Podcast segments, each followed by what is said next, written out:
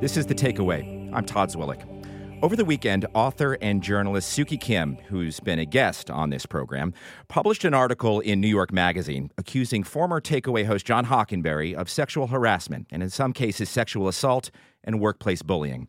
Suki herself said she was the recipient of persistent and unwanted attention from John Hockenberry.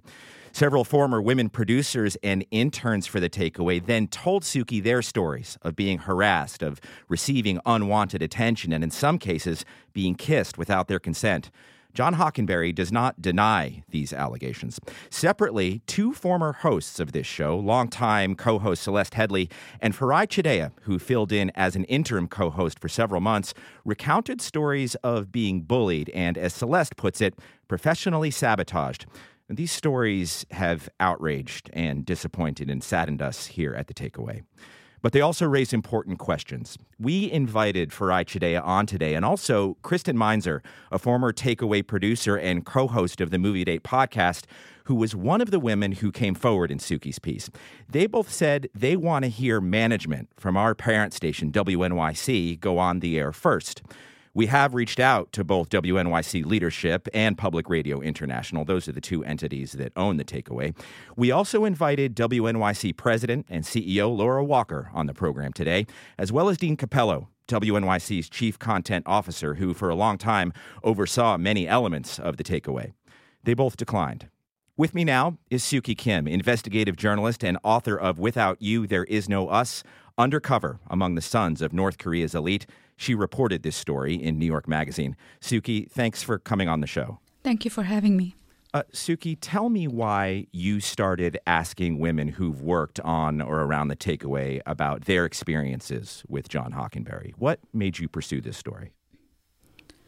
Well, I was on the show in December 2014. I was contacted by John Hockenberry, the host, a year later, nearly a year later, for the meeting he requested through my publicist.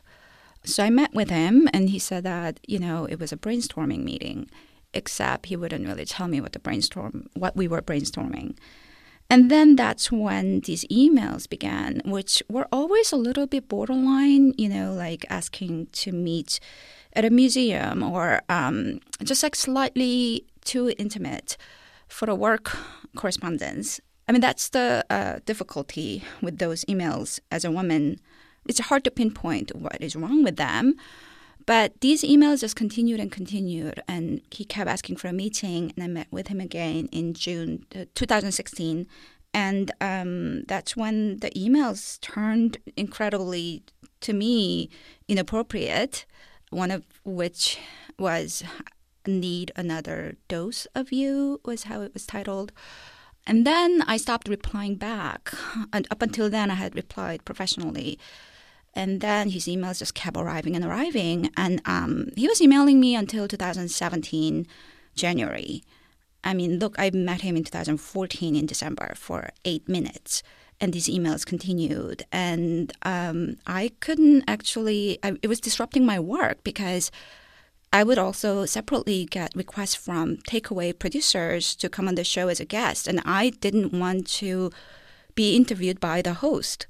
So as I was stuck getting these requests and not able to reply, I um, realized that I needed to just warn the uh, radio station. So I came here to uh, Takeaway to report the incident with HR months later, I heard that he retired suddenly. I wondered if he was sending those emails to me and I was on the show for eight minutes, um, then what is going on with all these young women who are stuck working with him in an office? You turned and you asked women who worked on the takeaway and had worked on the takeaway about their own experiences with John. What did they tell you?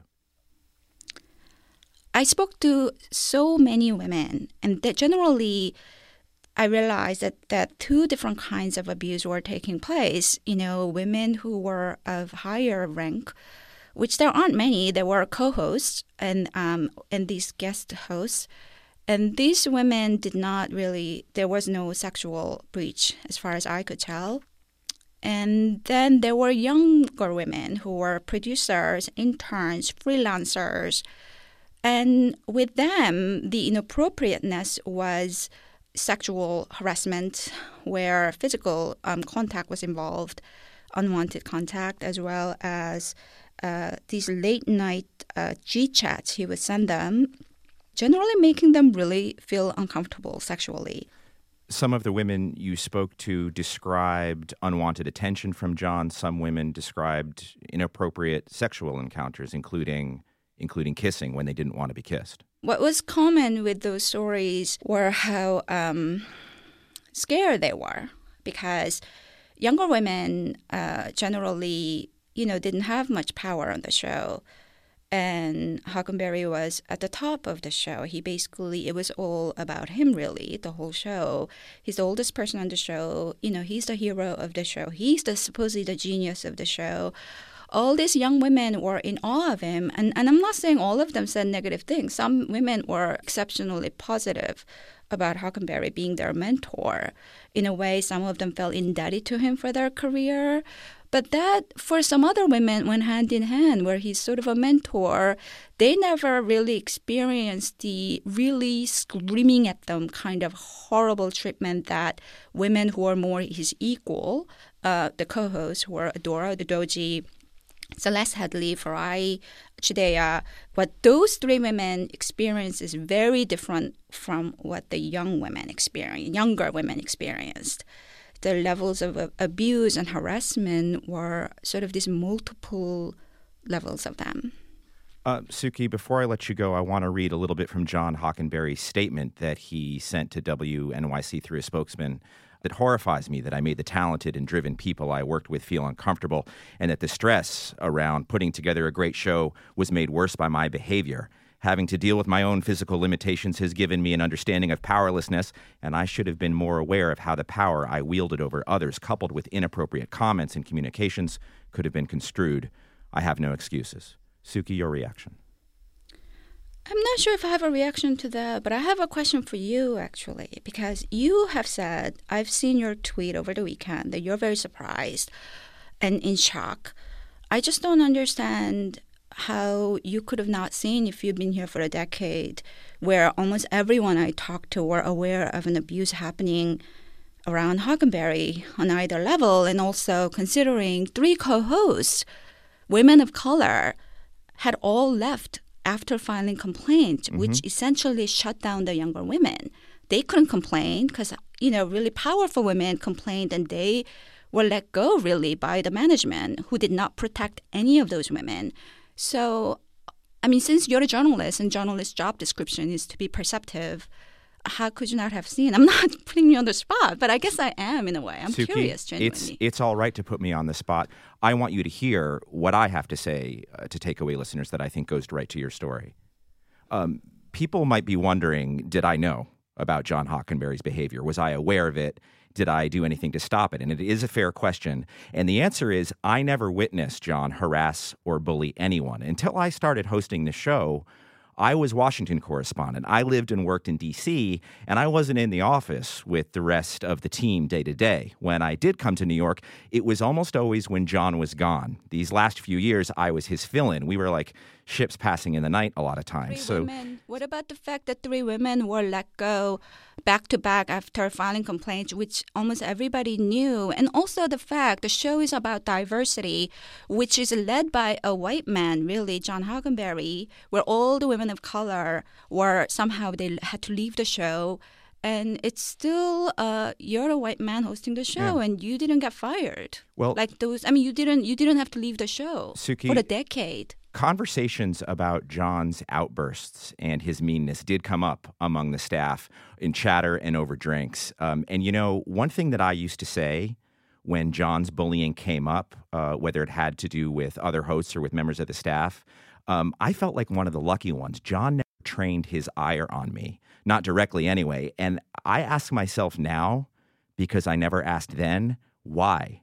Why was I spared? And the truth is, I don't know why I was spared John's ire, but given the other things we do know now, thanks to your reporting, it's possible John could have seen me, another white male, as less of a target. Uh, was I privileged in my workplace because the star of the show, even subconsciously, saw me differently than some of my coworkers? Because if so, that's a problem. Uh, you know, as much as we say our workplace is a family, it's not a family, it's a job. And no one working hard on the job deserves to be treated differently because of their race or their gender or their identity or their sexual orientation. And if I was treated differently by John Hockenberry, that's something to deal with. And it's something we're going to keep talking about on this show. And Suki, I want to thank you for airing out this story. I want to thank you for reporting it and especially for agreeing to come on the takeaway with me. And here's my pledge to you, Suki Kim, and to everyone listening to me right now, wherever this story goes. We'll keep covering it and we'll keep listening to you. This is the takeaway.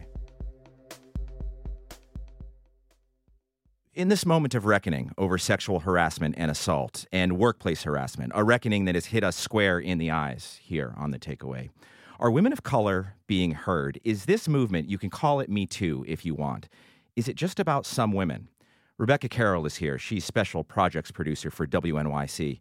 Rebecca, thanks for being in the studio. Sure, thanks for having me. Can you tell me a little bit about your own experience? Sure. I had been at this job at the station probably two weeks when John invited me to a staff meeting. And probably inside 30 seconds, he said to me in front of the staff, if it feels like a slave plantation mentality here, that's because it is.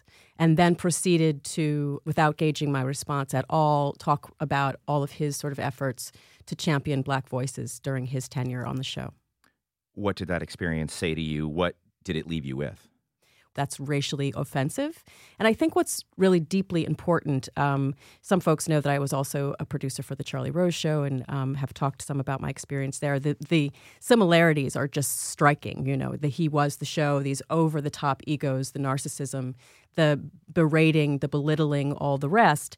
Um, but importantly, these men created sort of micro fiefdoms, if you will, that sort of replicate a kind of white supremacy and patriarchy, which is inherently racist and sexist. So that will invariably involve racial and sexual denigration. Now, we're focusing primarily on the sexual harassment piece of it, an aspect of it, because most of the stories that have come forward have been made by white women. Now, with this story, Suki's story, and it's not to take away from the sexual harassment stories of, of white women or women of color for that matter, but to just directly connect the dots to the ways in which a environment that allows for sexual harassment also a- allows for racial denigration and racism. What did you take away when you read Suki's story, when you talked to her, when you heard other reports on WNYC, when you look across the range of the women who are named in this story, all women of color. I want to know what your reaction was to that and what it is now, a couple of days later. You know, I mean, it feels like a, a, moment of reckoning. It feels like it's high time. It feels like these are all women who I greatly admire and respect. It's a moment to be listened to, which is quite remarkable because women of color, black women specifically, and I can only speak, you know, as a black woman, are not listened to. Um, we know that that black women and women of color are uh, are sexually harassed, if as much, if not more, uh, than uh, white women. But we don't come forward because there's so much more at stake and at risk. Um, so I think it's a moment of reckoning, and I'm I'm I'm very grateful for it. Rebecca, I'm the host of this show. I'm the interim host of this show. I have a platform here. Uh, another white guy hosting the takeaway. John is now gone, and here I am hosting the show, again, with this platform. How do you think I can best use it? Well, I think you have to hold yourself accountable. I think you have to ask, I would like to ask you, I would like you, you to ask yourself is it lost on you that you are succeeding a white man as a white male host of a show that started with a mission of diversity and inclusivity. Uh, what is your role? What is your role in that? Um, and I think that it's just it's a matter of of accountability and being feeling really, really unclear. You're going to feel unclear, but that's really the start. You have to come undone. You have to undo what you have been thinking because whatever it was that you were thinking allowed you a certain level of obtusity around this whole issue. Uh, one of the things I said to Suki at the top of the show is that I never really seriously questioned why, when John was training his aggression at times on other people, why it was never trained on me. I was kind of happy for it, to be honest, because it was nice to not be subjected to harassment or screaming. John and I didn't see each other a whole lot. Um, and I felt lucky, like I said, but I never did ask, why am I being spared? I said this at the top of the show. I want to say it again. I never did ask, why, why am I being spared that? And I would ask you, why did you not ask yourself that? I never thought to. I just felt, I just felt lucky that it wasn't me. And now you know that you didn't have to, right? Yeah. I never marched up to John and said, Hey, I've been hearing stuff about you. Knock it off. Knock it off. I could have done that. He could have told me to get lost. I don't know. I never did that. Do you think you would if you had the chance to do it again? In retrospect, if I could now, yeah, I could, and I regret it. I regret it. I can assure you that you will have the opportunity to stand up for women in the future of your career and I intend to use it. And I appreciate you coming here, Rebecca Carroll, Special Projects, WNYC. Thank you. Sure. Kristen Meinzer was a producer on The Takeaway for six years. I worked with Kristen. Many of our current staff did. You heard Kristen on the air doing movies on Friday. She also produced culture segments for us. She's one of the sources named in New York Magazine. She's here with me now. Kristen, thanks for being here. Thanks for having me back, Todd we've heard parts of your story on the show this week as various guests have come through through our reporting. Um, can you take a minute and share it with us again? Yeah, yes. So John sent inappropriate uh, messages to me by social media. At one point, he asked if I would go away to an island with him. He wrote me early on in my tenure here that everybody here thought I was a dominatrix, which obviously made me feel pretty bad. And I thought, what are people saying about me about me behind my back here? When my now husband and I posted uh, photos of ourselves on Facebook, he commented that he hoped that one of us had herpes. And then he forcefully kissed me in 2014. And he said it was because he was so thrilled and excited that I had booked Marion Cotillard um, for an interview, which is a guest that he was really hoping I would get for him. And then, of course, he also just was a bully were your colleagues aware of his behavior? Your colleagues were aware that John was a bully and that John lashed out. Yeah, the sexual I mean, behavior, the G chats, the social media, the comments, and the kiss. Were your colleagues aware of that? What I've come to realize is he was sending those inappropriate G chats to almost all of the young females here. It wasn't just me. As far as him actually forcing himself on me, this week since that piece came out from Suki Kim, one of my former one of the hosts on the show here at WNYC, but not a host on the takeaway, he wrote on social media that he witnessed it and he expressed remorse for not doing anything at the time. And also another freelancer who said he also witnessed it and didn't know what to do. Did you feel like you could go to management? No, no, absolutely not. And here's why I knew that the management knew to give you an idea of how much the management knew, Rupert Allman, who is the executive producer for most of my time here on the show, sent me a note this week saying, quote, I knew he could be a bully and had problems with boundaries. And it wasn't just Rupert, though. Farai Chideya and Celeste Headlee went to station management to complain. And shortly after they did, they were gone. And I felt the message was very clear. If you complain about John too high up the ladder, then you'll be fired or you'll disappear somehow. We got a statement from Rupert Allman.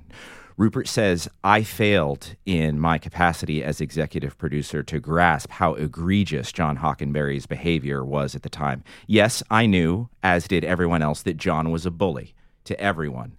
Bullying, yes. Sexual harasser, no. That I supervised a team who felt they could not tell me about his hostile and predatory behavior is on me. But it was only after reading Suki's investigation that I found out about this incident with Kristen, how he behaved with previous co hosts, and also uh, was also known to me and to WNYC management, but it took place before I was an employee of New York Public Radio. What do you think about your former boss's statement there? I don't think it's enough. I mean, I think that all people in management who were involved in perpetuating and enabling John's behavior I think all of them need to be held accountable. I think that that there was knowledge and I don't know why nobody acted on John's behavior. I've, I've thought about this before. Was it because all of them had a history of dating and or marrying younger female colleagues? Is mm. it hmm. because they wanted to maintain the status quo at WNYC, which was almost entirely white male hosts? Was it because they're of a different generation and they just saw that kind of behavior as uh, friendly flirting in the office and saw that that was part of a newsroom culture? I'm not sure why any of them didn't act. I have no idea, but they all need to be held accountable. And I want those people in senior management who are still in the building to step down or to be fired. Kristen, you said on Twitter that you did not want to come on this show until WNYC management, Laura Walker, the president and CEO, came on first. Now, she has not come on this show to talk to takeaway listeners. Uh, on Tuesday, she did go on a local program on WNYC, The Brian Lehrer Show. So listen. Um, these are very serious, and this behavior cannot and should not be tolerated, and it won't be tolerated. We need to do better. We need to do a lot better. I deeply regret that our culture and protocols did not work as they should. Uh, such that the full extent of the alleg- allegations are just coming to light. This alleged behavior happened on my watch, and I take responsibility. Kristen? It's not alleged. These things happened. And yes, uh, WNYC does need to do better. I love all of my colleagues here at the Takeaway. I love so many people here at WNYC, and I just want them to be protected. And I want to know that going forward, this will never happen again to any of them because all of you, Todd, are doing outstanding work. And I want everyone to feel safe to continue doing the outstanding work you've always done. Kristen, I'm sorry this happened.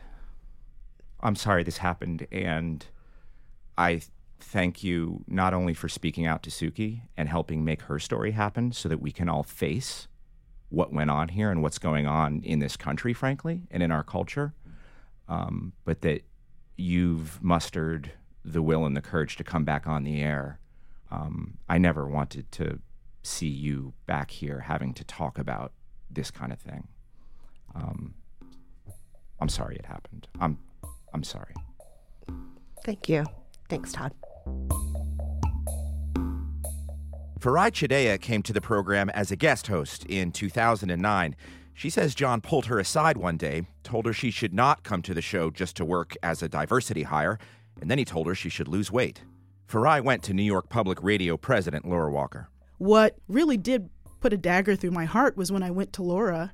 I went straight to the top and I said, This is what happened. And she said, It's horrifying, but with a certain I'm just going to be blunt here, theatrical finality that sort of implied this is not to be discussed again. Farai Chideya is the author of The Episodic Career and a program officer for journalism at the Ford Foundation, which has supported WNYC. She talks about the emotional and financial consequences of what happened and then about some lessons for media and journalism. There's a massive wealth gap in America, and employment discrimination contributes to it. And so, when the media ecosystem is deeply poisoned, people are forced to make hard decisions. And I think we're finally reaching a point where people say we deserve a better ecosystem. And that's why I want us to speak. Although I'm speaking about what happened to me here at WNYC, this is not just a WNYC issue. And, and, and I'm not excusing WNYC. I think I'm being pretty blunt. But I want to make clear that this is a systemic issue and we all have a role in fixing it. John never bullied me. I said this earlier in the week. I questioned whether it was because I was another white male. How could it not be? I don't know quite what to make of that. I think what we make of it is change, and that means systemic change in the newsroom and systemic change in the American workplace. Looking at things like the work of Iris Bohnet, who's a professor at Harvard, about gender design for workplaces. And she says, stop trying to debias people, you know, and tell everybody, you know, you must like black people, you must like women. Just design workplaces where biased people can do less damage. She's been a proponent of symphony auditions happening behind screens, so people are judged on their musicianship, not their gender, not their race. Like, there are ways to design workplaces to deal with the fact that human beings are often biased and sometimes really disagreeable. Another way is to have more people of color being the bosses and in leadership so that those biases will be treated with more proactivity and will be treated differently than if it's frankly just white dudes leading a place. WNYC has a management team that is both male and female. Gender alone will not create equality, nor will race alone. It takes people who are committed to actually doing the work. And I do agree that adding more managers of color and more female managers is key. But what's really key is having committed management with strategies, the willingness to let go of people who don't conform to workplace protocols, and stopping protecting people who don't live up to acceptable code of conduct. I think one of the things that takes down a lot of women and people of color in journalism is what I call intellectual belittlement, where your ideas are just never good enough from inception through execution. And let me just point out as well that I asked 15 news organizations to give me the race and gender compositions of their 2016 political reporting teams. Only a third of them actually gave me the numbers. Journalism companies are not transparent we're not walking the walk. Like we're doing great journalism, many of us, but our companies are not walking the walk. And if we want to survive an era of widespread civic mistrust and widespread mistrust of the news industry, we've got to shape up and walk straight. And by the way, I sort of feel like we should take the diversity jersey and retire it and just bring back the meritocracy jersey. If we simply had meritocracy in America's newsrooms, we'd have very different newsrooms. But when you have things happening the way that they've been happening in America's newsrooms, including this one, you don't have a true meritocracy what is going to send this in the right direction and not make it a three month episode where two years from now everybody goes, Remember the fall of 2017? That was a time. Let's go do something else newsrooms need to sort of purge their secrets in order to heal. And that also gets to questions like what did management know and when? What did the board know and when? There's questions of nonprofit law. I was talking with a friend of mine who was a university president for over 20 years, and she said that when a lawyer working on behalf of a nonprofit is asked to generate non disclosures by management, they also may need to flag the board about those NDAs. Did that happen? These are all legal and procedural questions that have not been answered, and I think there deserves to be some follow up. And also, broadly in the industry, there needs to be more transparency about these processes. You can't build new systems on top of a shaky foundation. I'm sorry that you took a risk by walking in here in the first place because we missed out. You know, it's taken a lot for me to learn to love myself fully, and I'm not there yet. But I, you know, I know that that in her interview with Brian Lehrer, Laura Walker mentioned that she had experienced sexual assault. I too um, am a survivor and and uh, specifically of childhood sexual abuse. But I've done the work. I think that it's your job not to inflict your pain on others and to go through a process of healing. And just this weekend, for example, I was talking with someone about how this whole reliving of the WNYC experience had triggered me. And in fact, when John called me fat, it actually did trigger me because my weight is partly in reaction. It was a self protection mechanism after childhood sexual abuse. He didn't know that. It's not his fault for that being triggering to me in that way. It was his fault for saying it. But because I've done the work on myself, my saying that gave another woman a chance to process her stuff. And so it wasn't two of us crying on each other's shoulders. I was able to stand in strength and hold her while she had a moment that she needed to have because right now, women are being triggered everywhere. And it's, again, not just women, there's some men too, but it's like, right now people are really going through it emotionally. And at this point, I'm a bit of a steely eyed pragmatist, and I'm really looking forward to the ways that all of us can play a role in creating a better news industry. I'm really looking to the future, and I think it can be extremely bright and better than what we've got now. Uh, Farai, I want to thank you for being here. I want to thank you for your work, and I appreciate it as always you coming here to share uh, part of that vision with us because it's valuable. Thank you, Todd. And I just want to say that thank you to the newsroom staff here at WNYC. I know it's a challenging time, and just hang in there.